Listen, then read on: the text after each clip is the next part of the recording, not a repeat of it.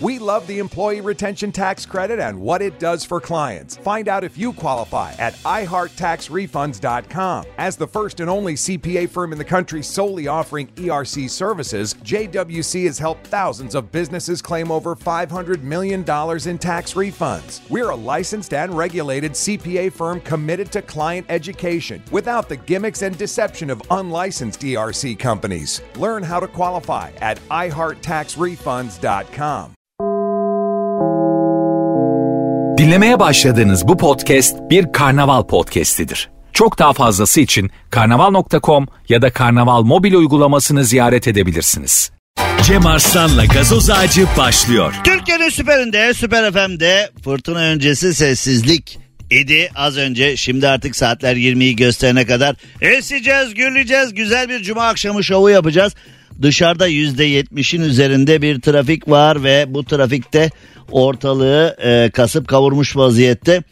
E, çok uzaklarda 3. köprü yolunda Kuzey Marmara yolunda e, Gümüşdere mevkinde bir kaza var. Edirne Ankara istikametine doğru biraz yoğunluk olmuş. Üçüncü köprü yolunda nasıl olsa trafik olmaz. Şıkır şıkır gideriz. Biraz pahalı biraz çok yakıyor ama olsun aksın aksın. Nasıl olsa şirket ödüyor falan diye oralardan gidenler Gümüşdere mevkisinde biraz trafikle karşılaşabilirler. Ee, bir de e, Akom Tem Hastal yönünde bir trafik kazası var. Onu da söylemiş olalım. Hoş geldiniz, sefalar geldiniz. Saatler 20'yi gösterene kadar burada güzel işler yapacağız. Sizleri güleceğiz, eğleneceğiz derken e, mutlu edeceğiz. Ve şimdi hemen bir soruyla başlamak istiyorum. Bugün konuşmak istediğim çok şey var. Hemen başlayalım. Çeyrek altın 2435. Evet hafta sonu 1491 lirada. Altının gramı 1500'e doğru git. 1500 mü? Bu ne ya? 1 gram altın 1500 lira. 1491 lira şu anda. Yarın ne olur bilmiyorum. Hafta sonuna giderken tabii e, nişan, düğün, sünnet davetlere giderken ama artık çeyrek götüren bile hep söylüyoruz ya pek yok gibi. Çeyrek altın 2435 lira. Var mı öyle bir delikanlı? Kaldı mı? Akraba düğününe ya eskiden çeyrek götürdüğün zaman suratına bakmazdı. Şey! Filan deyip kovarlardı davetten. Yediğin yemeği karşılamıyor bu be. Filan diye. 2435 lira çeyrek altın ya. Gerçekten e, ekonomide şahlanmış vaziyetteyiz. Yani 2435 lira çeyrek altınsa ama olsun vatandaş demek ki seviyor. Böyle istedik böyle oldu. Yani neticede biz böyle yaşamayı seviyoruz demek ki. Yani bunda bir sıkıntı duyacak bir şey yok. Evet şimdi çok kritik dananın kuyruğunu kopartan bir soru soracağım. Beni dinleyen herkese hazır mıyız?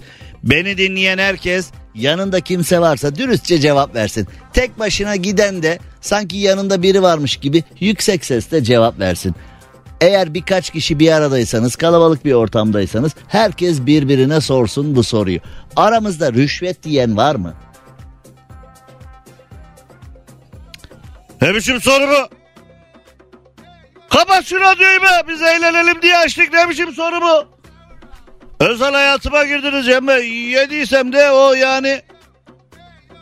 Şimdi bir tane siyasetçi böyle bir e, akıl sır ermeyen bir açıklama yapmıştı ya insanların günah işleme özgürlüğünü elinden alamazsınız diye. İnsanların her türlü özgürlüğünü elinden alan siyasetçiler böyle bir soru sordular ya. Daha doğrusu böyle bir konu açtılar diyelim soru demeyelim de insanların günah işleme özgürlüğünü elinden alamazsınız diye. Rüşvet yiyen de zaten bu konuya hiç girmeyenler rüşvet yiyenler değil mi? Ama bir soru sormak istiyorum. Rafet Bey siz yediniz mi rüşvet? Hayır Cem Aslan. İnanayım mı sana yani hiç İnanın. hayatın boyunca hiç rüşvet yemedi. Yani bir menfaat karşılığı yapmaman yapmadım. gereken bir şeyi yapma noktasına Yok, gelmedin. Yapmadım. Yapmam da. Şu pislik gülüş niye suratındaki yani Yok yapmadım ben olayın- eyvallah yapmam da eyvallah ama o suratı yapmadım. şey, olayın ayrıntılarını bildiğimden dolayı gülesim geliyor sürekli. Şimdi olayın ayrıntısını ben de az önce öğrendim. Yani ben de şu anda e, ağzım yetmiyor gülmeye derler ya bazı hallerde. Şimdi aramızda rüşvet yiyen var mı sorusunu neden sordum biliyor musun? Kolombiya'da bir polis memuru rüşvet yemiş. Şimdi bu yani sadece Kolombiya'da değil Amerika'dan Japonya'ya Türkiye'den Güney Afrika'ya kadar her yerde hani e, Norveç'i, İskandinavya'yı falan ayırmıyorum. Ya dünyanın her yerinde bir polisin rüşvet yemesi yani son derece rastlanan bir şey olabilir değil mi? Yani bunu herkes rastlamış olur. Yalnız bu adam hakikaten yemiş rüşveti. Yani şöyle olmuş bir polis memuru başkent Bogota'daki bir iş adamına bu arada polis memurunun adı açıklanmamış. Şimdi buna da ayar oluyorum. Yani e, bütün suçlarda herkesin bütün isimleri cisimleri açıklanıyor. Fakat e, bu suçu yani e, polis memuru işlediyse veyahut da bir siyasetçi bir devlet yetkilisi işlediyse dünyanın her yerinde ismi gizli tutuyorlar. E, sivil biri yaptı hani adalet hani şeffaflık hani özgürlük başka biri yaptığı zaman hemen annesinin kızlık soyadına kadar her şey ortaya çıkıyor. Burada polis memurunun adını açıklamamışlar gizli tutmuşlar. Peki ona da peki. Bu arada programı birden fazla kişi dinleyenler herkes birbirine sorsun bakalım. Rüşvet yiyen var mı? Aramızda rüşvet yiyen var mı? Sen yedin mi? He yedim ne? Ben de yedim. Aman sus. Kimseye söyleme. Bak ikimiz de yemişiz kimseye söyle. Şimdi adı açıklanmayan polis bir tane iş adamına uydurma suçlamalar yöneltmiş. Yok canım öyle polis var mıdır ya dünyada? Bir tane iş adamına demiş ki sen suçlusun falan bilmem ne. E demiş iş adamı. Demiş ki bana işte e, para verirsen tutuklanmaman için elimden geleni yaparım.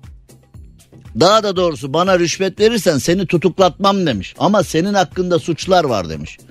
İş adamı da demiş ki peki kardeşim kaç para istiyorsan vereceğim. Aman demiş beni tutuklatma. Gel demiş ofisime parayı sana teslim edeyim. Sonra bu iş adamı gerçekten polisleri aramış. Demiş ki ya sizin Kolombiya emniyetten bir tane tip aradı. Böyle böyle beni suçladı. Bir de benden para istiyor böyle böyle filan. Gerçek polisler daha doğrusu para isteyen de gerçek polis de dürüst polisler diyelim. E, demişler ki aman onu kaçırma. Parayı teslim ederken aman bize haber ver. E, biz onu enseleyelim. Sonra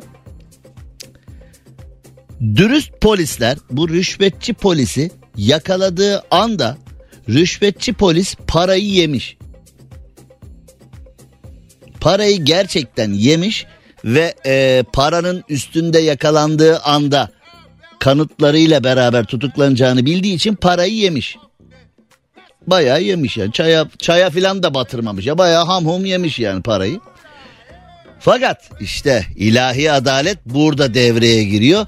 Parayı yediği anda parayı yediği anda para boğazına takılmış. Para boğazına takılmış ve nefes alamamaya başlamış. Yediği üstünde yakalanmasın diye, yediği üstünde yakalanmasın diye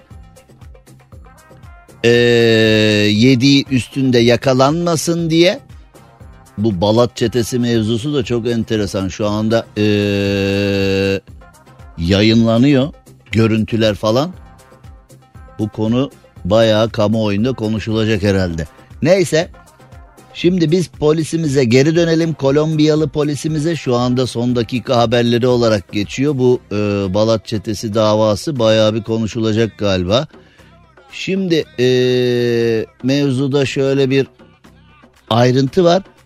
Polisin yediği para boğazına takılmış nefes almakta zorlanınca hastaneye götürmüşler. Bu nefes alamıyor diye.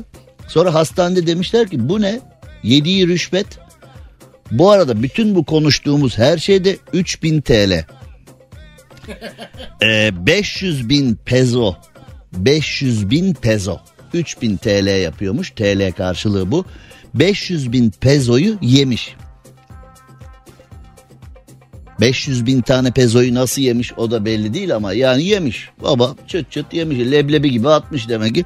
Boğazında kalınca hastane demiş ki e, boğazında banknotlar duruyor para duruyor. ya bir de paradaki mikrop hiçbir şeyde yok nasıl zehirlenmiştir belli değil. Eee Savcılık yerel basına Kolombiya'daki banknotlar savcılık da bak konuyu nereden bulmuş. Savcılık ve devlet de açıklama yapmış. Kolombiya'daki banknotlar kolay kolay çiğnenemez, kolay kolay yenemez, kolay kolay hazmedilemez. Çok sağlam malzemeden yapılıyor demiş. Devlet de hava atmış. Bak yiyemedi rüşveti gördün mü diye. Bak görüyor musun boğazına. İşte aramızda rüşvet yiyen varsa son bu oluyor. Adam hastanede yoğun bakımda yatıyormuş rüşveti yiyememiş çünkü yemeye çalışmış ama boğazında kalmış nefes darlığı gerekçesiyle. Kolombiya basını polis memurunun bir meslektaşıyla söz konusu iş insanına uydurma cinsel suç iddia. Ya bu cinsel suçta arkadaş her yerde mi iş yapar ya? Her yerde mi iş yapar? Ee, bu arada yediği para e, boğazında yediği para e, ya 500 pezoyu yemiş de eğer amacına ulaşsaydı sonuçta 2 milyon pezo alacakmış. Nasıl yiyeceksin oğlum hepsini? Yarısını ızgara, yarısını tava deyip yaklaşık 11 buçuk bin lira yapıyor. 11 bin 500 lira yani bütün bu işte böyle. Ya 11 bin 500 lira için bütün hayatı bitti. Ee, kendisi hala yoğun bakımdaymış. Boğazındaki 500 bin pezoyu çıkartmaya çalışıyormuş. Daha doğrusu çıkartmaya çalışıyorlarmış. Rüşveti gerçekten yiyince rüşvet yiyenin sonu bu oluyor. Yoğun bakımdan çıkamaz inşallah diyeceğim. Onu diyeceğim ya başka bir şey diyemiyorum yani. Çünkü e, çalan, çırpan, dolandırıcılık yapan, teröre bulaşan, insanların hayatını bu şekilde negatif etkileyen herkes inşallah belasını bulur diyelim. Ne diyelim? Bu konuda yapacak bir şey yok. Şimdi e, İstanbul'a hemen geri gelelim. Kolombiya'dan İstanbul'a geri gelelim.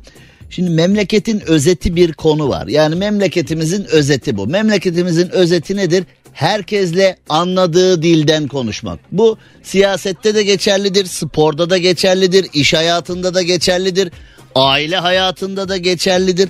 Hani bizde böyle tavsiye pek tutmaz.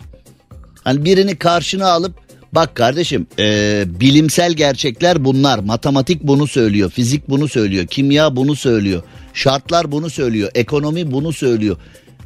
E, kutsal kitabımız bunu söylüyor, yaşam kültürümüz bunu söylüyor falan diye ilimle, bilimle, kitapla, kanunla, nizamla, araştırmalarla, raporlarla bir şey anlattığın zaman bizde bir yere varamazsın. Çünkü adama anlatırsın anlatırsın. Geçenlerde de konuştuk ya he filan der adam. Oğlum ne işte Hani ekonomiden konuşuyorsak mesela döviz fiyatları, altın fiyatları, e, borsanın durumu, faizler, likidite filan her şey gerçekleri anı. He. Onlar oyun oyun onlar. Onlar Avrupa'nın oyunu, Amerika'nın oyunu. Siyonist İsrail'in oyunları onlar filan. Anlatıyorsun filan mesela memlekette anlatmakla bir yere varamayız biz. Ben 30 senedir bir şeyleri anlatmaya çalışıyorum. Ben 29 yıl önce programa ilk başladığımda da diyordum ki hız sınırlarına uyun. Otobana çöp atmayın. Emniyet şeridini işgal etmeyin.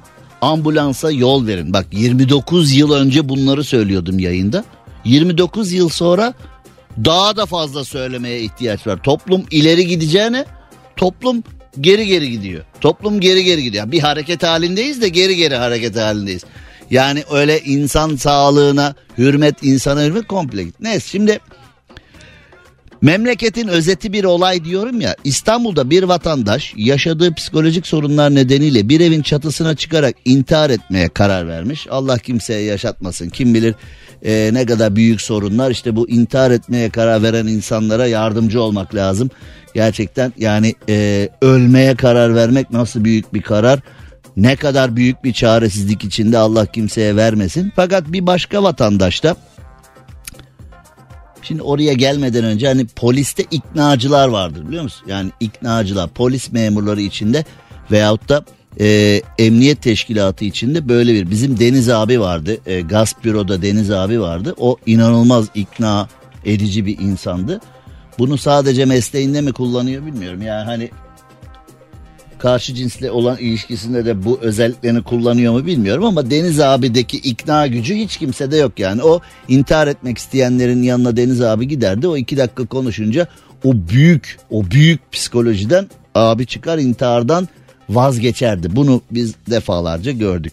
Şimdi e, emniyetin içinde iknacı polisler var. Vatandaşların içinde var bilmem ne falan diye. E, vatandaşlar da e, bu kişiye bu büyük psikolojik buhran içinde olan kişiye yapma atlama sakın değmez falan derken e, bir başka vatandaş çatıya çıkmış Allah yarattı dememiş tekme tokat döve sen ne çıkıyorsun buralara? Sen ne bizi meşgul ediyorsun gündemi meşgul ediyorsun? diye o intihar etmek üzere olan kişiyi ikna etmek isteyenlerin aksine tekme, tokat, pata, küte senin ne işin var bu? Ya adam belki oradan düşse daha az sakatlanacak ya. Hani intihar etsem daha iyiydi ya. Bu ne ya kemiklerimi kırdı ya. Bu ne arkadaş benim derdim bana yetmiş bir de şimdi 6 ay yatacağız yoğun bakımda falan diye. Şikayetçiyim bundan ya diye. İntihar etmek isteyeni tekme tokat ağzını burnunu döke döke sürükleye sürükleye götürmüş çatıdan. Bu nasıl ya? Hani şimdi aslında diyorum ya ülkemizin özeti. Yani eee insanlarla anladığı dilden konuşmak diye bir laf var ya ya da öyle bir eee, süreç öyle bir konu var ya öyle bir başlık var ya. Bu da demiş ki dur dur ben onu hallederim. Ben onu hallederim deyince herhalde insanlar da yazık şey zannetti. Hani öyle iknatör biri ki hani çıkar yapma kardeşim değmez falan diye başlayıp onu özlü sözlerle Bence kimse bunu düşünmedi yani. Bu bir dakika çekilin ben hani vardır ya mesela çekilin ben doktorum falan diye. Biri bayıldığı zaman çekilin ben iknatörüm deyip pataküte ben onun anladığı dili konuşacağım. Siz çekilin bakın orada çekilin. Memleketin özeti bence bu. Gerçekten yani bu intihar vakası olarak değil ama memleketin özeti olarak benim nezdimde çok önemli. Gerçekten herkesle anladığı dilde konuşmak bir sonuç bak başarı mı değil mi o konuşu o tartışılır. Çünkü neticede atladı ölmedi orada da yaralı kurtulacak. Burada atlamadı ölmedi yine yaralı kurtarıldı. Yani aslında eşittirin sağ tarafı pek değişmiyor. Cem Arslan'la gazoz ağacı devam ediyor. Türkiye'nin süperinde, süper FM'de, süper program gazoz ağacında yayındayız ve e, reklam aralarında da Hakiki Cem Arslan Instagram adresinden canlı yayına geçiyoruz. Oradan da takip edebilirsiniz. Hakiki Cem Arslan benim Instagram adresim, sosyal medya adresim. Sri Lanka'ya gidiyoruz. Sri Lanka'da dünya rekoru kırılmış. Bir kişinin böbreğinden 801 gram ağırlığında böbrek taşı çıkmış. 801 gram böbrek taşı. Maşallah be. Yani hani bunu ortasından delip boynuna asarsın. Yani 800 ama boynun falan tutulur yani onu e, böbrek taşımdan kolye yaptım desen. Bence taşa böbrek takmışlar yani. Böbreğin zaten eni boyu ne eti butu ne? Yani bir böbrekten 801 gram taş çıkması oldukça enteresan. 62 yaşındaki emekli asker 13.37 santimetre uzunluğunda ve 801 gram ağırlığında böbrek taşını dünyanın eee, rekor mevzusu olarak yazdırmış kayıtlara. Bence hazır böbrek taşını almışken hani yaz tatilinde biraz dinlensin Eylül ayında da okula yazdıralım bunu yani o böbrek taşına eğitimsiz kalmasın. Yani 801 gram ileride de belki tıbbı falan bitirir. Ürolojide çalışır. Yani bu abi demek ki bu e, 62 yaşındaki emekli asker 801 gram ağırlığında böbrek taşı varken bu otele falan gittiğinde ekstra bet istiyordu herhalde yani. Ha? Bu normal bu taşla yatamaz yani. İkisi aynı yatakta yatamazlar. Bence resepsiyona bizim odaya bir ekstra yatak böbrek taşım için diye. Bu ne be? Ciddi diyorum ben o zaman okula yazdırırım yani. Önceki rekor Hindistan ve Pakistan'daymış. 13 santim uzunluğunda ve 620 gram ağırlığında böbrek taşıyla e, bu rekor. E, bu arada Hindistan ve Pakistan'daki hastada aynı uzunlukta ve aynı ağırlıkta taşlar varmış. Fakat e, Sri Lanka'da emekli asker noktayı koymuş 13.37 santim ve 801 gram. Yani böyle giderse mesela böbrek taşımı karaciğerden aldılar falan diye. Hani taş iyice büyüyüp böbreğe sığmayınca ayrı organa çıktı diye. Ha? Böbreğe biraz daha büyüseymiş taş. Böbrekten müsaade isteyip. Şimdi böbrekçim ben sende doğdum büyüdüm sende oluştum ama artık görüyorsun ikimiz birden yaşayamıyoruz. Yani ben ha? Ben kaba ete doğru gidiyorum oraya yerleşeceğim deyip Zaten bu böbrek taşını 801 gram taşı bir erkek hastadan kırarak falan da çıkartamazsın herhalde. Hani dışarıya nasıl alacaksın, nereden alacaksın? Ha? Yani düşüncesi bile dur hafta sonuna girerken bizi perişan etme diye iyi olmuş ameliyatla almışlar. Şimdi ameliyatlık bir başka mevzu da var Amerika'ya doğru gidiyoruz. Amerika'da yaşayan 21 yaşındaki bir genç Rubik küpü yani sabır küpü diye de e, adlandırılan biz sabır küpü diyoruz ona. Neden? Çünkü biz saatlerce yapamıyoruz onu. Ne saatlerce, haftalarca, aylarca, belki de yıllarca yapamayan var. Hani onun için adı sabır küpü. Oğlum tamam yapacaksın bir gün, bir gün olacak, bir gün olacak, olacak sabret. Sabreden derviş muradına ermiş. Bizde yapı bu değil mi? Bizde her şey sabır üzerine kurulu. Sabır, sabır. Yani mesela şey var son derece başarısız bir öğrenci dersleri zayıf hayatı zayıf her şeyi zayıf filan bundan şikayet edildiğinde şey deniyor ya efendim sabredin düzel. Biz de yani e, belki de yoğurdu bulmuşuz ya maya üzerine kurulu bir sistemimiz var ya bir mayalar var bir de maya var. Hani biz sabır belki de bizim kültürümüzde onun için bu kadar ön planda. Biz bekleyince her şeyin hallolacağını zanneden bir kültürden geliyoruz ya. Karımla sorunlarım sabredin düzelir. Kocamla sorunlarım sabredin düzelir. Öğrencinin sor sabredin düzelir. Ekonomide problem var sabredin sabredin çözeceğiz. Ekonomi bu e, sabır mekanizmasının vatandaş üzerinde bu derece etkili olmasının en büyük ekmeğini de siyasetçiler yiyor. Baba euro 26 olacak neredeyse diyorsun. Sabredin düşüreceğiz biz. Altın 1500 olmak üzere sabredin biz onu düşür. Enflasyon yüzde 150 oldu neredeyse. Sabredin biz onu tek haneye düşüreceğiz. Bu sabırın meyvasını en çok onlar yiyor. Çünkü vatandaşa sabredin çözeceğiz dedi. Ha tamam ya ben de bir an korktum çözmeyeceksiniz zannettim ya. Sabredin çözeceğiz deyince tamam. Peki şimdi bizim sabır küpü dedik e, dediğimiz mevzuyu onlar Rubik küp diyorlar.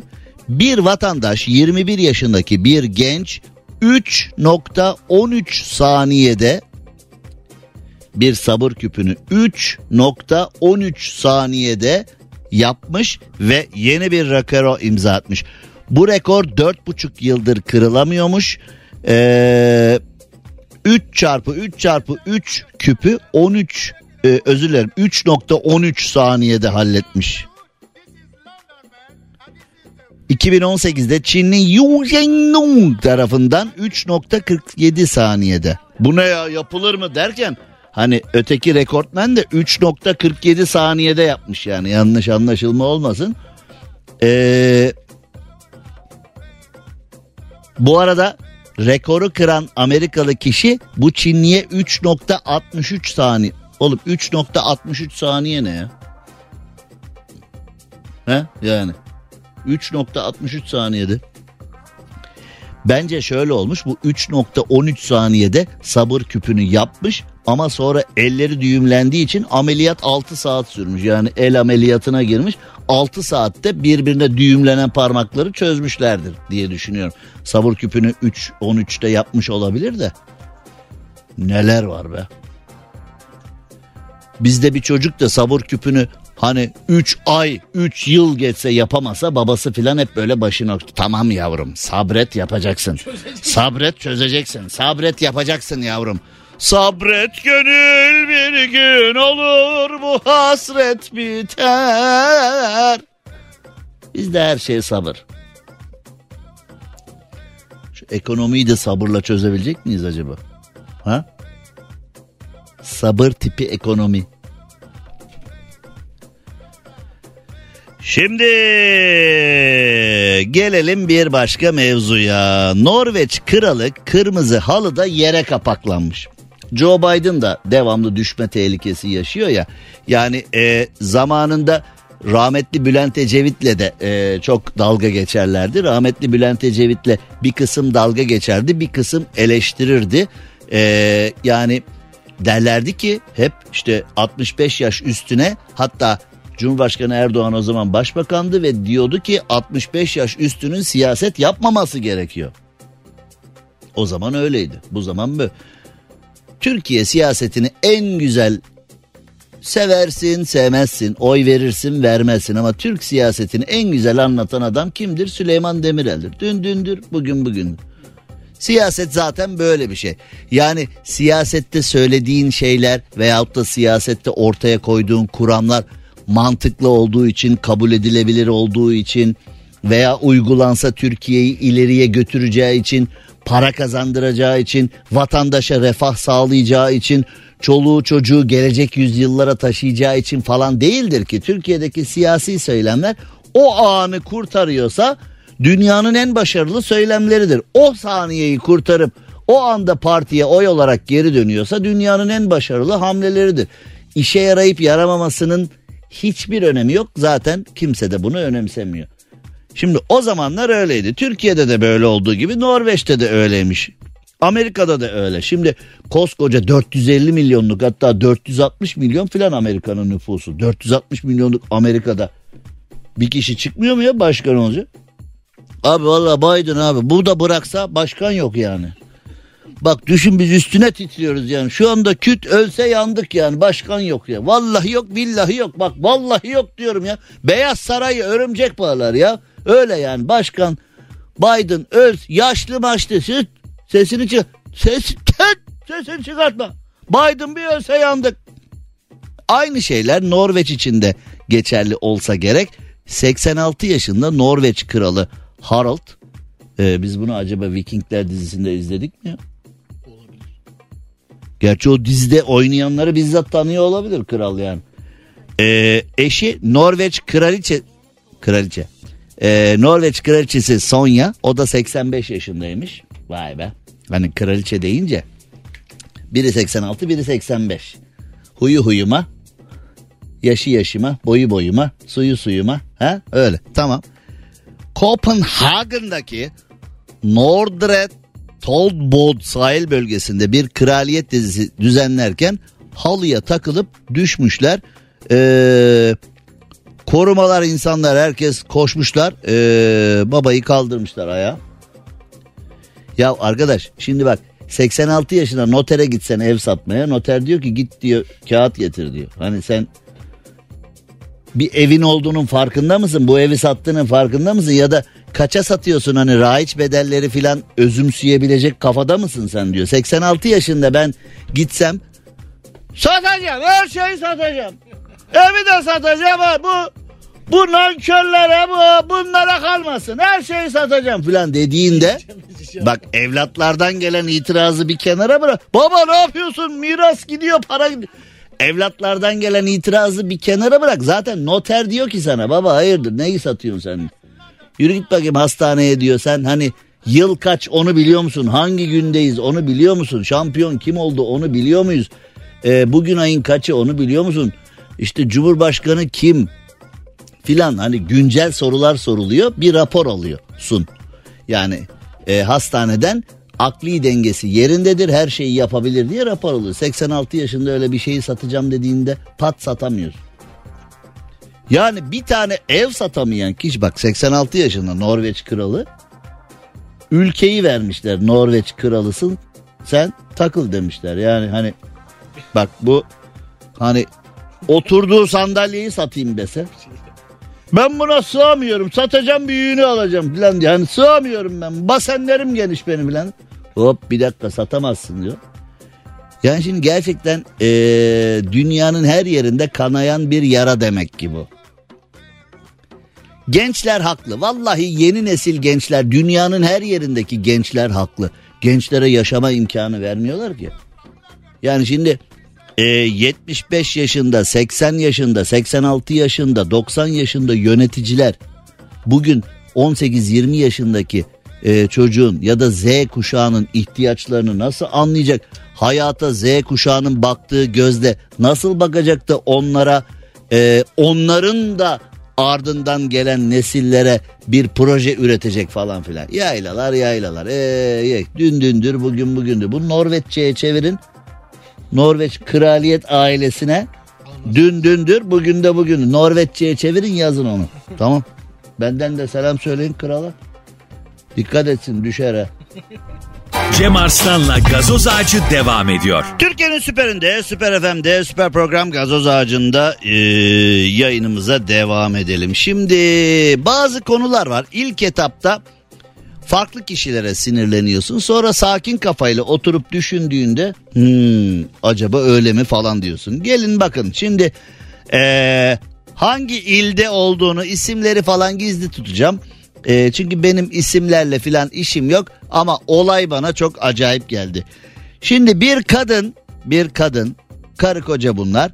Kadın e, kocası kendisine hakaret ettiği için şikayetçi olmuş. Çok güzel. Yani bir kadın kocası tarafından hakaret görüyorsa en el üstünde tutulması gereken noktada hakaret görüyorsa bunu bir şikayetle buluşturması bence gayet iyi olmuş, gayet normal olmuş, gayet de güzel olmuş. Eyvallah. Peki şimdi Şikayetçi olduktan sonra hakaret davası başlamış. Bu da çok güzel. Yani e, kadının bu ya kardeşim ülke zaten karışık yani sizle mi uğraşacağız ya? Bir evliliği beceremiyorsunuz birbirinize sayıp döküyorsunuz. Ondan sonra uğraştır biz mi? Denmemiş. Kadının kadının dava dilekçesi e, işleme konmuş ve hakaret soruşturması başlamış. Başsavcılık uzlaştırma bürosuna mevzuyu göster, e, göndermiş. Buradan da bütün uzlaştırmacı avukatlara veya uzlaştırma bürosunda çalışan herkese selam sevgi olsun. Çünkü kanunun çözemediği, savcının, hakimin, mahkemenin çözemediği birçok konuyu e, onlar çözüme kavuşturuyorlar. Çünkü herkes yalan yanlış ve eksik bilgilerle seni süründüreceğim, seni süründüreceğim bak göreceksin filan diye kafadan atlıyor bir şeylere. Sonra konunun öyle olmadığı ortaya çıkınca uzlaştırmacılar mevzuları hallediyorlar. Neyse uzlaştırma konusuna gitmiş mevzu. Şimdi şu ana kadar mağdur bir kadın ona hakaret eden ee, bir kaba saba nadan koca filan öyle gidiyor. Şimdi ee, uzlaştırmacı demiş ki gel adam sana bir çiçek alsın. Şöyle güzel bir buket çiçek alsın. Gelsin eve e, çiçekle beraber bir özür dilesin sen bu işten vazgeç demiş. Kadın tamam demiş. 20 yıldır bana hiç çiçek almadı alsın bir çiçek hemen affediyorum demiş. Şimdi şu ana kadar ya sen ne kaba saba adamsın ya. İnsan karısına bunu yapar mı falan diye düşünürken ya abla bir çiçeğe de tav olma hemen be kardeşim. Adam hakaret etmiş, sinkaflı saymış, dökmüş. Yani ee, çiçeğin gücüne bak. Bak şimdi doğa bu kadar güçlü. Bir buket çiçek bu kadar güçlü. Bir buket bir buket çiçek kanunlardan, yasalardan, polisten, jandarmadan, insanın yalvarmasından, ısrardan, onda kadını çünkü kimse ikna edememiş. Bana ne? Bana ne? Süründüreceğim onu. Bana ne? Süründüreceğim. Süründüreceğim. Evleneceğim. Vermezlerse kaçacağım. Bir abla vardı yani sosyal medyada. Evleneceğim. Vermezlerse kaçacağım. Evleneceğim ben. Abla da tutturmuş süründüreceğim onu diye. Şimdi neticede abi bu adam alışır. Bak erkek milletini siz bilmezsiniz kadınlar. Bu adam alışır. Yarın öbür gün yine hakaret eder. Aman bir buket çiçek götürüyorsun konu kapanıyor ya diye. Ah bir buket çiçek. Tamam bir şimdi saya senin var ya dat tut dat dat saydığı zaman hemen gözünün önüne dur bak önce bir çiçekçi fiyatlarına buket fiyatlarına bakın alabiliyor muyum? Kaç para tutuyor? Tamam 250 ben onu 200'e pazarlıkla hallederim. 200 liralık hakaret falan. Erkekleri alıştırırsanız yanarsınız. Ya bu kadar böyle süründüreceğim onu süründü. Şimdi konuya erkek gözüyle Arkadaş ben buna nasıl kızmayayım ya? Bu bir buket çiçeğe tav olan birisi ya. Yani biz birlikte büyüyemedik Cem Bey. Evlen şimdi bazı tipler vardır böyle evliler öyle derler.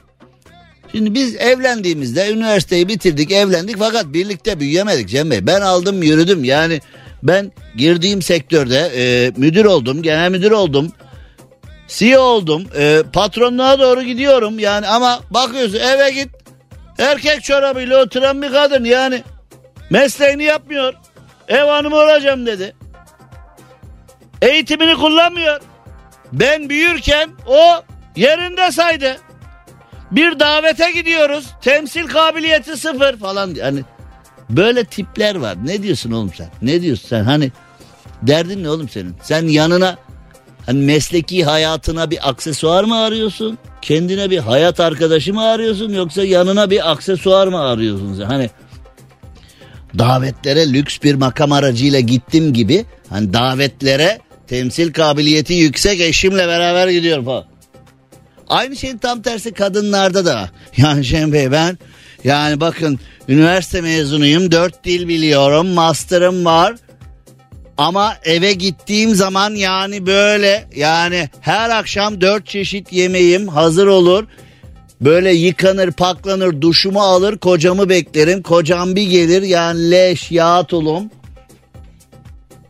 Bakım yok saçlar başlar darma duman bir yere gideriz yani arkadaşlarım dalga geçerler sen bunu nereden buldun yanına diye yanıma yakışmıyor falan. Aynı şeyin tam ter kardeşim kendinize hayat arkadaşımı aksesuar mı arıyorsunuz? Tabi bunlar da biraz abartı hoş değil bunlar da ayrı konu ama. Abi demiş ki bundan sonra olmaz demiş. Olacağını eminim. Yani şimdi ee, bir buket çiçekle çözüldü. Doğa ne kadar güçlü ya. Ha? Çiçeğin gücü Superman'de, Batman'de, Avengers'ta yok. Şu çiçeğin gücü var ya. Bir de bunun bir bir kuvvetlisi de var. O da doğadan geliyor. Doğa pırlanta, elmas falan ama hani onda. Gerçi pırlantayı ben yakın zamana ya yani yakın zamana kadar derken bir 5-10 seneye kadar pırlantayı bir taş zannediyordum. Pırlanta elmas o pırlanta kesim şekliymiş. Hani brilent kesim falan diyorlar ya hani öyle sivri dondurma külahı gibi sivri. Pırlanta taşın kesim şekli. Taş elmas pırlanta kesim şekliymiş ama çoğu kişi pırlantayı da ayrı bir taş zannediyor. Çoğu kişinin içine bir 5-10 sene öncesine kadar ben de vardım yani. Sen biliyor muydun? İlk günden beri biliyor muydun bunu? Bana niye söylemedin? Sormadım. Sormadım. Söylemen gereken başka şeyler de var mı? Yani hatırlamıyorum. Hatırlamıyorsun peki. O zaman kısacık bir ara hemen geri gelelim. Cem Arslan'la gazoz ağacı devam ediyor. Süper FM'de süper program Gazoz Ağacı devam ediyor. Saatler 20 gösterene kadar editörümüz Rafet Gül'le beraber burada sizlere en iyi en güzeli vereceğiz. Euro 25.82 olmuş. 26'ya doğru bir yolculuk var. Şu düz hesap 30 yapsak da rahatlasak be ha. Ya Euro'nun mesela 3 lira olduğu zamanları falan hatırlıyorum. Ne oluyor ya 4 olacak hali mi var filan dediğimiz zamanlar. E yok canım artık 6 mı olacak filan. E yok deve artık 10 mu filan diye hani 10 lira olduğu zamanları filan düşünüyorum da Euro psikolojik eşiği geçti falan diye yorumlar yapılıyordu. Mesela Euro ile alakalı işte Euro mesela 9.60, 9.70, 9.80 falan 9.99 falan hani e, psikolojik eşiği geçti Euro dendiğinde insanlar böyle şey yapıyordu. Vay be Euro 10 oldu ha falan diye. Konuşulurdu. Psikolojik eşik mi? Psikolojik eşiği geçmek için önce bir psikoloji olması lazım. Bizde psikoloji falan kalmadı ki yani. Eyvallah. Şimdi Niğde'de dükkan önünde asılı duran balonlar çalınmış. Benim balonlarım vardı. Onları kimler aldı? İbo vardı. Ee, Allah rahmet eylesin. Sanıyorum e, rahmetli oldu. Yani e, yıllarca TRT'de onu izledik. İbo ve balonları. Askılı pantolonu, yuvarlak gözlükleriyle e, çocukların en ama en sevdiği e, sanatçıların başında geliyordu. Benim balonlarım vardı falan diyerekten. Şimdi onu balonlar deyince biz onu hatırlıyoruz. Ee, daha değişik çağrışımları da var balonların tabii ama onu şimdilik rafa kaldırıyoruz. Niğde'de bir esnaf dükkanın önünde kampanyası için süslediği balonlarıyla gündeme gelmiş. Herkes dükkanı sevmiş. Aa ne güzel dükkan süslendi falan diye. Ee, sabah esnaf bir gelmiş balonlar çalınmış. Ya arkadaş hani her zaman söylüyoruz ya Allah ne veriyorsa hayırlısını versin falan diye hırsızın da yani böyle bir şey söylenir mi? Evet söylenir. Yani hırsızın da hayırlısı lazım demek ki. Yani bu kadar aç köpek bir tip ya balonu niye çalıyorsun oğlum? Balonu çalıp ne yapacaksın? Nerede değerlen? Abi dün gece işi yaptık. Dükkana ha dükkana kelebek camdan girdik. Dük evet gece işi yaptık. Ne var? Balon var abi ikinci el. İster misin? Ne var? Balon var abi ikinci. Az kullanılmış. Az tozlu.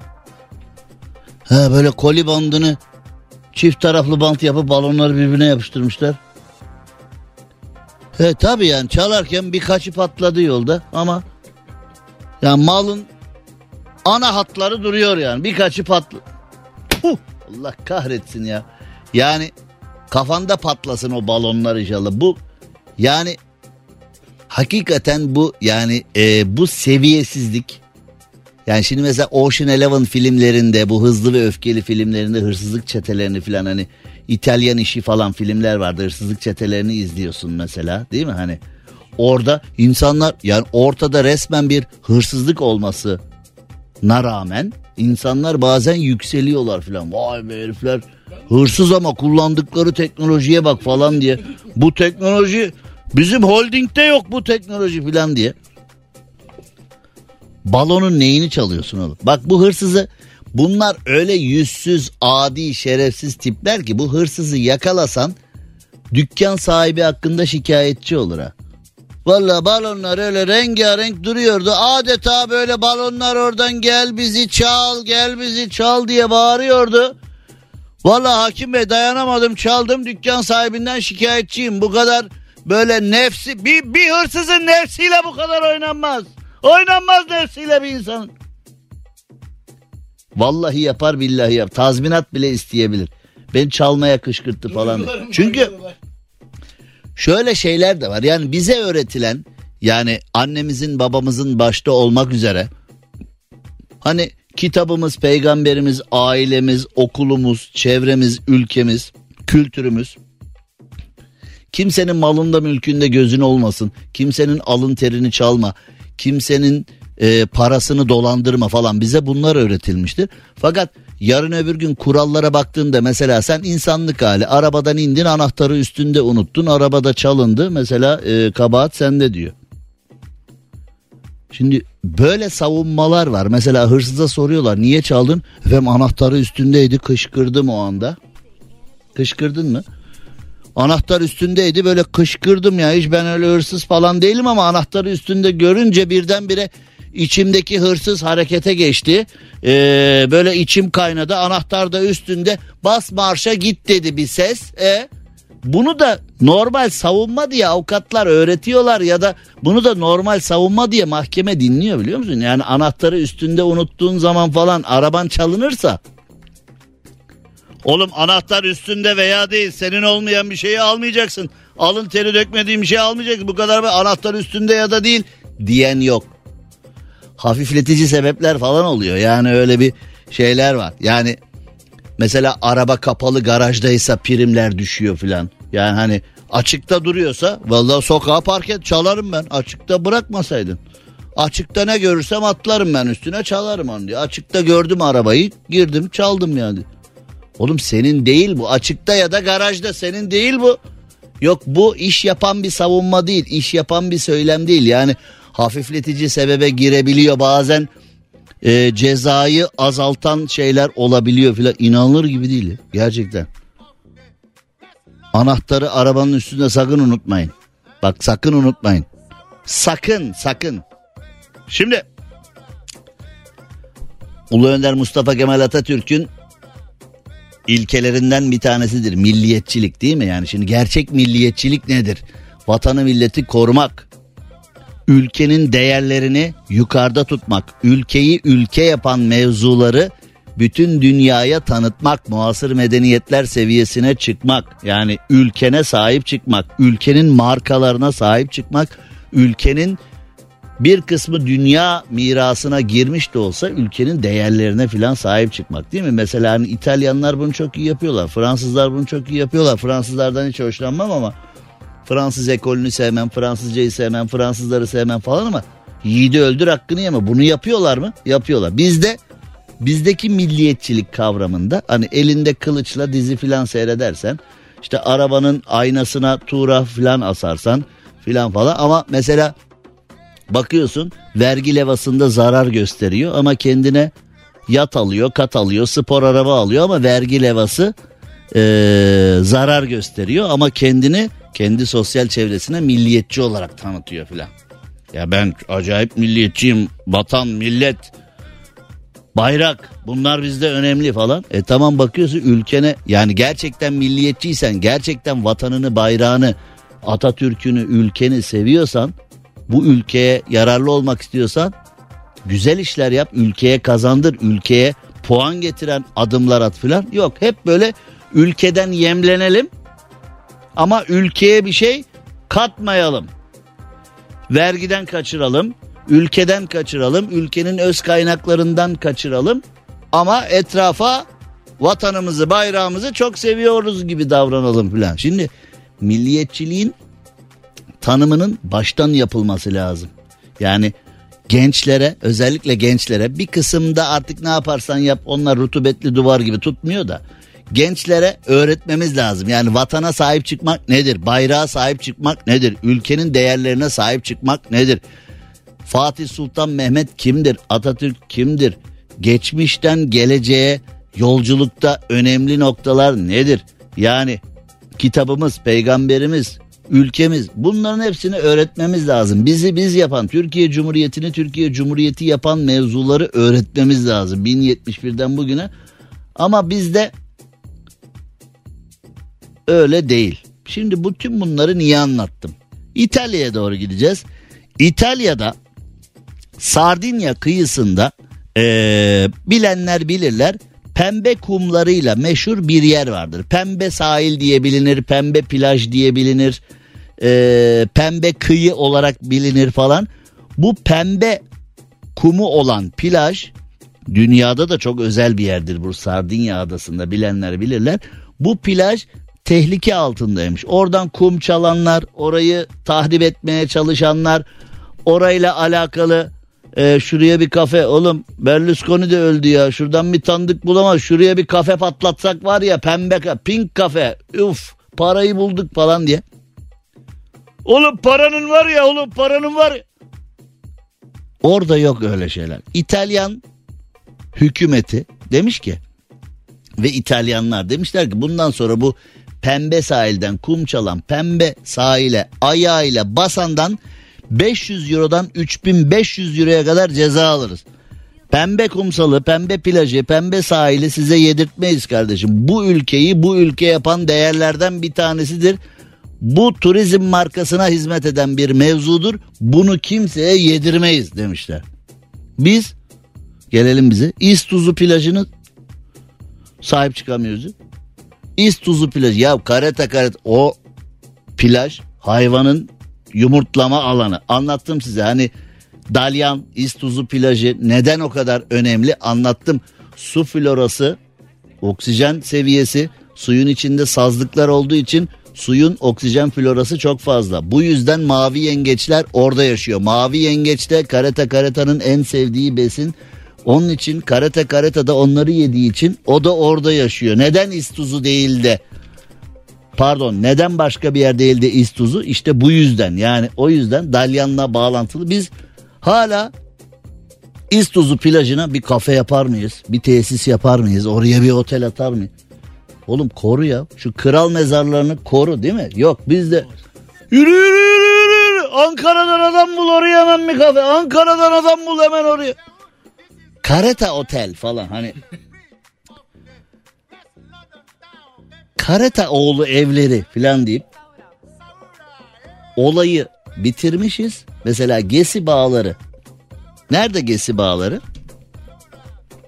Biliyor muyuz? Kayseri'de mi Konya'da mı nerede Gesi Bağları? Gesi bağlarında dolanıyorum. Ha var ya. Barış Manço'dan tut. Kim istiyorsan söyledi. Bak ben bile söyledim yani az önce. Ha? Gesi Bağ. Nerede Gesi Bağları? Bilmiyorum. Ne, vallahi bir yer orada bir yerde. Yani nerede bir Gesi Bağları nerede? Şu anda o türkülere konu olan Gesi Bağları nerede bir? Şu anki durumu ne? Bir bakın bakalım. Adam pembe plaja bastılar diye bütün İtalya'yı ayağa kaldırmış ya. Ve İtalya da demiş ki 3500'ü alırım oraya bak. Biz bisiklet yolunu işgal eden seyyarlardan kendimizi bisiklet yollarına git hep şişe kırıkları var. Bisiklete binenler o bisiklet yollarında bisiklete binemiyorlar. Bisiklet yolunda bak karşıda Bağdat Caddesi'nin sahil yolu tarafında yani Anadolu yakasında bisiklet yolunda insanlar yürüyor yayalar. Bisiklete binenler böyle ling ding zil çalıyor bağırıyor falan kimse hiç kimsenin umurunda değil. Bisiklet yolları işgal altında bizde. Ne konuştuk be ne dertliymişiz be. Ha? Ya bırak kim ne istiyorsa hep. Cem Bey boş... Bir de şeyler var ya mesela bütün bunların Cem Bey boşa konuşuyorsunuz. Bunlar düzelmez. Bence türkü çalın daha iyi. Bunları haybeye anlatıyorsunuz. Bu söylediklerinizi anlayacak olan kişiler zaten siz anlatmadan önce de yapmaları gerekirdi. Yapmadıklarına göre haybeye konuştunuz. Bu kadar konuşacağınıza iki şarkı çalsanız daha iyiydi. Cem Arslan'la gazoz ağacı devam ediyor. Türkiye'nin süperinde, süper FM'de, süper program Gazoz Ağacı'nda yayınımıza devam edelim. Şimdi 127 saat dans ederken dünya rekoru e, kırılmış. 127 saat dans etmişler. 16 yaşındaki Hindistanlı dansçı 127 saat boyunca dans ederek rekorlar kitabına adını yazdırmış. Şimdi bizim halaydan, horondan onların haberleri yok herhalde.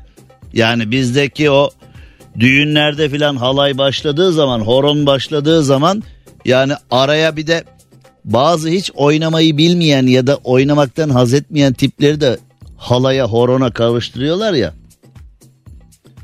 Bizi kurtarın falan diye. Sağdan sola, soldan sağa, sağdan sola, soldan sağa devamlı bir turluyorlar, devamlı bir dolaşıyorlar ya. Hindistanlı dansçı Suruşti Sudir Jagdap 5 gün boyunca dans etmiş ve rekoru eline almış. Kırılması zor bir rekor olarak söylenmiş de yani bizim dansları bence kesmez bu be. Ha? Biz cumadan başlıyoruz. Pazartesiye kadar 3 gün 3 gece filan sonra müzik bitince ne yapıyorsun baba be? Devam. Tam böyle biraz toparlamıştık. Tam böyle neşe alıyorduk. Ne yapıyorsun ya diye. Bizde bitmiyor arkadaş. Yani düğün sonra ışıklar yanıyor. Temizliğe başlıyorlar filan bilmem ne. Orkestrayı dövecekler neredeyse. Ne yapıyorsunuz? Eğlencenin ortasında gidiyorsunuz diye. Abi polis polis yani polis gelecek kapatacaklar mühürleyecekler salonuna. Ya bırak buluruz bir tanıdık filan deyip. Doyamıyor adam. At gibi terlemiş. Sekiz gömlek değiştirmiş artık pantolondan ter damlıyor.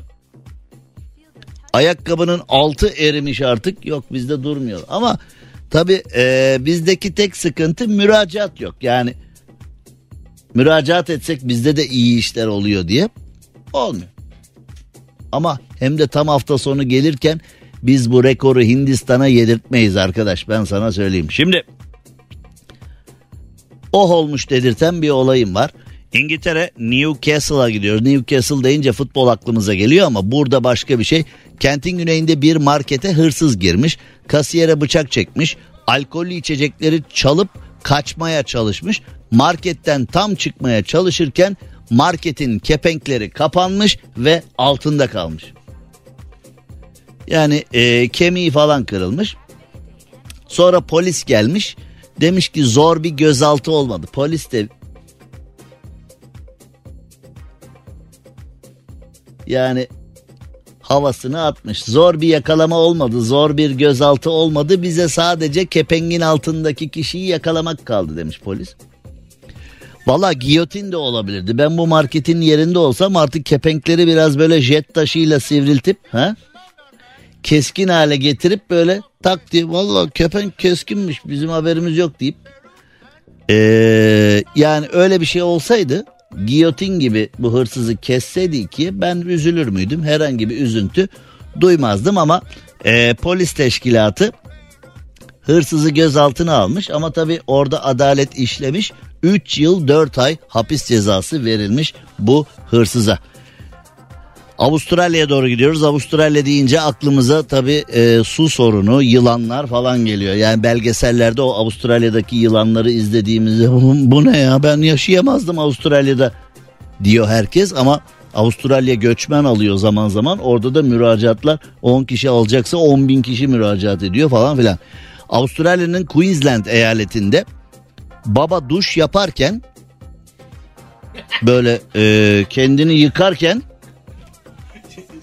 demiş ki ortamda yılan var. Yani şimdi abiyi düşün duş alıyor yani yıkanıyor sırtını işte her tarafını köpürtüyor falan bilmem ne. Duş alırken yani duşta bunu hissetmek de bir mesele. Yani gözlerin kapalı, kendini köpürtmüşün, şampuanlamışın filan. Yılan var, ortamda yılan var. Yani ee, Avustralya'dayız normal deyip adı açıklanmayan talihsiz ev sahibi yaklaşık 3 metrelik bir yılanla karşı karşıya kaldı duşta. Yani e, birlikte duş almak istediğin canlı o olmayabilir. Yani ya sürünme üstümde diye. Ya düşünsene şimdi hani e, duş alıyorsun köpüklüsün falan bir şey üstünde geziyor. Bir şey böyle hani sen o sırada böyle gözlerinde sabunlu ya falan deyip hani birisi bana acaba bir sürpriz mi yapıyor falan diye düşünebilirsin. Ee, bu arada duşu alan kişi de şimdi konunun bazı ayrıntıları var yayında giremeyeceğim. Ee, duşu alan kişi o halde videoya çekmiş durumu. Oğlum sen az önce gözlerin filan sabunlu suyun altındaydı. Hangi ara telefonu aldın? Aa yılan üstümde dur çekeyim hemen diye. Demek ki su geçirmez telefon her an Duşta demek ki her an telefon adam öngörülü. Telefonu duşta elinin altında tutuyor. Bir şey lazım olur. Bir şey çekeriz. Ya bir şey çekeriz diye duşa telefonla giren var mı aramızda acaba hani? Vallahi belli de olmuyor yani. Nerede ne çekiyor? Ve videoya malzeme nereden çıkacak hiç belli olmuyor. Adam demiş ki önce birkaç dakika güldüm. ne gülüyorsun oğlum? Üstünde kobra geziyor ne gülüyorsun? Daha sonra videosunu çektim. Daha da sonra kancayı alıp yılanı yakaladım. Hayvan huysuzdu. Çünkü kendisini rahatlatacak kadar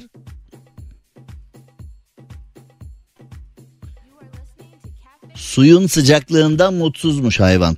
Ee, 10 kilo ağırlığında e, bir piton yılanıymış. Ee, Adam duştayken videoya çektikten sonra da yılan yakı, yakalayan şirketi çağırmış. Duşta yılan var gelin diye. Duş aldım. Oğlum duşta yılan var gelin diye de hani abiler de tamam gel duşta evet tamam geliyoruz deyip yani konunun detayları var da ben girmek istemiyorum şimdi bu detaylara. Ee, bu kadarını bilelim yeter. 10 kilo bir yılan üstünde geziyor. Ha? Sen duş alırken. Şimdi bu haberi dinleyen kimse duşmuş olamaz ha evde. Ya bizde de olsa. Oğlum sen kağıthanede duş alıyorsun. Piton ne arar orada sende? Allah Allah keyfine bak al duşunu. Köpürt lifi. Arın kirlerinden. Bahçeköy'de oluyor. Şimdi kağıthaneden dinleyen adam ya bize de çıkarsa? Ya da evet belki düşün ya evet ya, ya sende de çıkarsa gerçekten var mı da Ok Meydanı, Kağıthane, Mecidiyeköy. Gayrettepe'de var mı? Sizin orada kedi var bu oyunda. Kedi çok. Kedi çok sizde. Piton yoktur ya. Bizde var mı acaba Göktürk'te piton?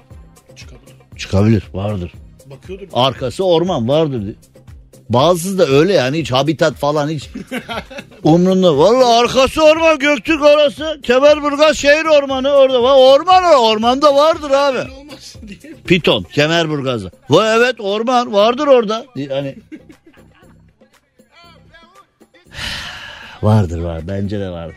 Cem Arslan'la gazoz ağacı devam ediyor. Türkiye'nin süperinde, Süper FM'de, Süper Program Gazoz Ağacı'nda yayınımıza gidelim bakalım. Şimdi eee, korkular, beni dinleyenler yine kendilerini bir sınasınlar bakalım. Kendilerine bir sorsunlar. Korkular var mı? Kimi karanlıktan korkuyor, kimi yüksekten korkuyor, kimi yalnızlıktan korkuyor. Birçok kişinin birçok korkusu olabilir. Ama korkular sıradan günler için geçerli. Yani mesela genel anlamda birisi der ki ben evde yalnız kalmaktan korkarım. Yani işte eee, karım veya kocam veya aile gittiği zaman ben korkarım. Karanlıktan korkarım. Gök gürültüsünden korkarım. İşte gök gürlediği zaman hemen komşuya giderim ya da böyle birilerini görüntülü ararım falan filan. Ama onlar sıradan günler için geçerli şeyler. Korkular sıradan günler için. Hiç ummadığın insandan hiç ummadığın öyle bir şey çıkar ki. Mesela bir tanesi dese ki Allah korusun da hani yolda biri beni gasp etti. Ben oraya böyle siner kalırım gözüne far tutulmuş tavşan gibi kalırım hiçbir şey yapamam filan diyen bir kişi belki gaspçının kemiklerini kırar. O anda.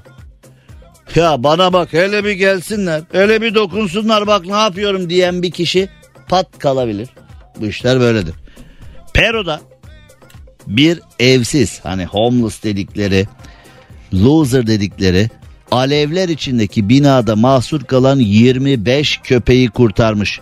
Sebastian Arias köpeklerden 3'üne baktığını söylemiş. Kendisi evsiz ama köpeklerden 3'üne bakıyor. Öyle insanları çok görürsünüz. Mesela sokak insanları vardı peşinde 10 tane köpek vardı. O köpekler o abiye bir yaklaş bakayım. O abiye merhaba desen diye o köpekler var ya kimseyi yaklaştırmaz değil mi o abiye? Görmüşsündür sen de belki. Şimdi eee, bu abinin yükseklik korkusu varmış. Yangın başkent Lima'nın Gamara bölgesindeki bir geri dönüşüm tesisinde eee, yaşanmış. Yangın kısa sürede etrafa yayılmış. Eee, bir köprünün yanında yaşayan Kolombiyalı Sebastian Arias eee, yangın çıktığında hayvanları görmüş 25 tane 25 tane eee, köpeği kurtarmış. Sebastian Arias'ta normalde yükseklik korkusu varmış. Yani o yangının çıktığı kuleye yükselip eee, git normal bir günde oraya ben çıkamam demiş. Yani normal bir günde oraya çıkamaz ama yangının içinde hayvanlar mahsur kalınca Sebastian bir dakika e, düşünmemiş ve bünyeden yükselen adrenalinle derhal koşarak köpekleri kurtarmış. Kendisine de sevgilerimizi saygılarımızı sunalım. O bizi muhtemelen duymayacak. Yani biz Gabara'da dinleniyor muyuz acaba? Yani Belki de. ben bilmiyorum yani hani Dijital. Dijital dijital. Karnaval uygulamasından bizi dinliyor olabilirsin. Karnaval uygulaması deyince hemen hatırlatalım. Ee, programımızı beğeniyorsanız, programımızı tekrar tekrar dinlemek istiyorsanız, birilerine tavsiye etmek istiyorsanız karnaval.com adresine girerek e, programlarımızın podcastlerini oradan da dinleyebilirsiniz. Tekrar tekrar her istediğiniz zaman. Cem Arslan'la gazoz ağacı devam ediyor. Türkiye'nin süperinde Süper FM'de yayınımıza devam edelim. Şimdi 11 yaşında bir çocuk Moskova bölgesinde bulunan ebedi anıttaki sönmeyen ateşi söndürmüş. Demek ki vatandaşa yalan söylemişler yıllarca. Bu ortaya çıktı. Kamuoyunu yanıltmışlar. Demek ki sönmeyen ateş sön sönüyormuş işte. Bak bir tane çocuk çocuktan al haberi. 11 yaşında çocuk sönmeyen ateşi söndürüyor. Demek ki Moskova yönetimi yıllarca vatandaşına yalan söylemiş. Bu ateş bu ateş var ya sönmüyor asla sönmüyor asla. Yok ya nasıl? Çocuklar vardır ki yani. Acımadı ki acımadı ki vardır ya çocuk. Gitmiş. Ben şimdi gösteririm size söner mi sönmez mi demiş. Ve ebedi alev anıtının üstüne eee, e, yangın tüpüyle dalmış ve ateşi söndürmüş. Yani e, neticede e, 11 yaşındaki öğrencinin kimliği de tespit edilmiş. Bakalım sonrasında neler olacak. E, sönmeyen ateşi söndürmeye çalışan 3 Türk de vardı geçmişte. Onlar e, küçük tuvalet marifetiyle bu ateşi e, söndürmeye çalışmışlar ve tutuklanmışlardı. Yani geçmişe yani bu 11 yaşındaki çocuk söndürmüş bu arada. Bizim 3 tane Türk söndürememiş. Ama söndürme teşebbüsünden dolayı tutuklanmışlardı geçmişte böyle şeyler de olmuştu. Ee, konuyu da böyle bitirmiş oluyoruz. Pazartesi günü ölmez de sağ kalırsak saatler 18'i gösterdiğinde Süper FM'de sizlerle beraber olacağız. Hadi bakalım iyi hafta sonları görüşmek üzere. Cem Arslan'la gazoz ağacı sona erdi. Dinlemiş olduğunuz bu podcast bir karnaval podcastidir. Çok daha fazlası için karnaval.com ya da karnaval mobil uygulamasını ziyaret edebilirsiniz.